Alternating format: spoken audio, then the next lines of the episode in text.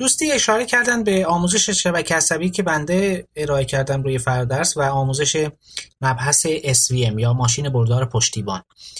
و اونجا گفته شده که مثلا حالا یه سری پارامترها هست که برای نسخه مختلف SVM باید توسط کاربر تعیین بشه و این یک چیزیه که می‌تونه روی نتیجه اثر بذاره.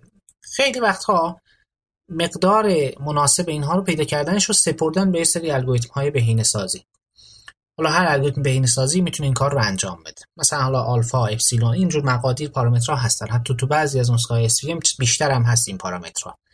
اینا در واقع درجات آزادی اون الگوریتم هستن و اینها که تعیین می‌کنه رفتار الگوریتم هم عوض میشه رفتار SVM حالا سوال کردن که خب اینا که می‌تونیم استفاده کنیم. می‌تونیم به جای خود اون کوادراتیک پروگرامینگ که در دل SVM داره انجام میشه از یه الگوریتم بهینه سازی هوشمند مثل الگوریتم ژنتیک مثل الگوریتم PSO یا رقابت استعماری استفاده کنیم یا نه.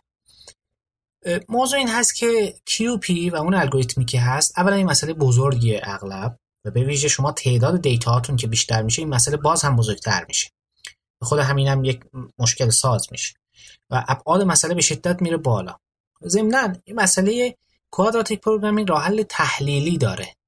دیگه لازم نیست که شما دنبال راه حل بگیرید اصلا راه حلش معلومه. مثل اینه که شما یک ماده درجه دو رو می‌خواید حل بکنید. خب معلومه دیگه. اینو که نمیرن search بکنن. این ماده غیر خطی نیست که. فرمول قطعی داره. جایگذاری می‌کنن. پاسخش رو در واقع پیدا می‌کنن. مثل همین هست. نه اینکه دقیقا همون لحظه بتونیم پیدا کنیم ولی می‌دونیم روند کلی به چه شکلی هست.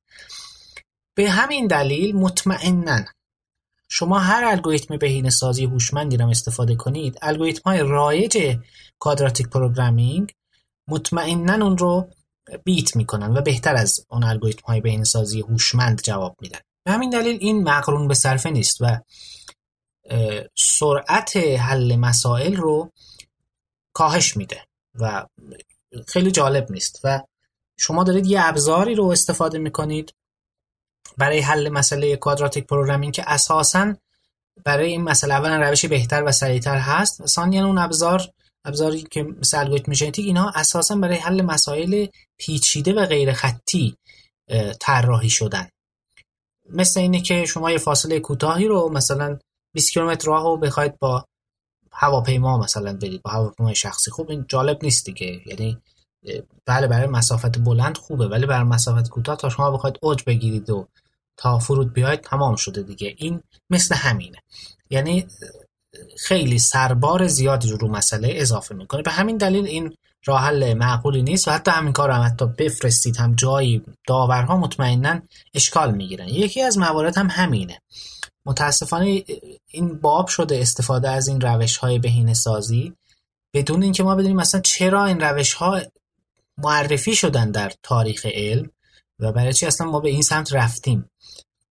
و خیلی از داورها به این موضوعات اشکال می‌گیرن. میگن اینجا توجیه شما برای اینکه مثلا از PSO استفاده کردید چیه؟ در صورت که یه روش کلاسیکی وجود داره خیلی بهتر و سریعتر هم حل می‌کنه.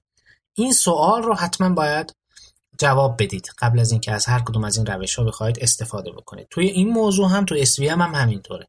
توجیهی نداره که شما از روش های کلاسیک استفاده نکنید به جاش برید سراغ یک متا هیوریستیک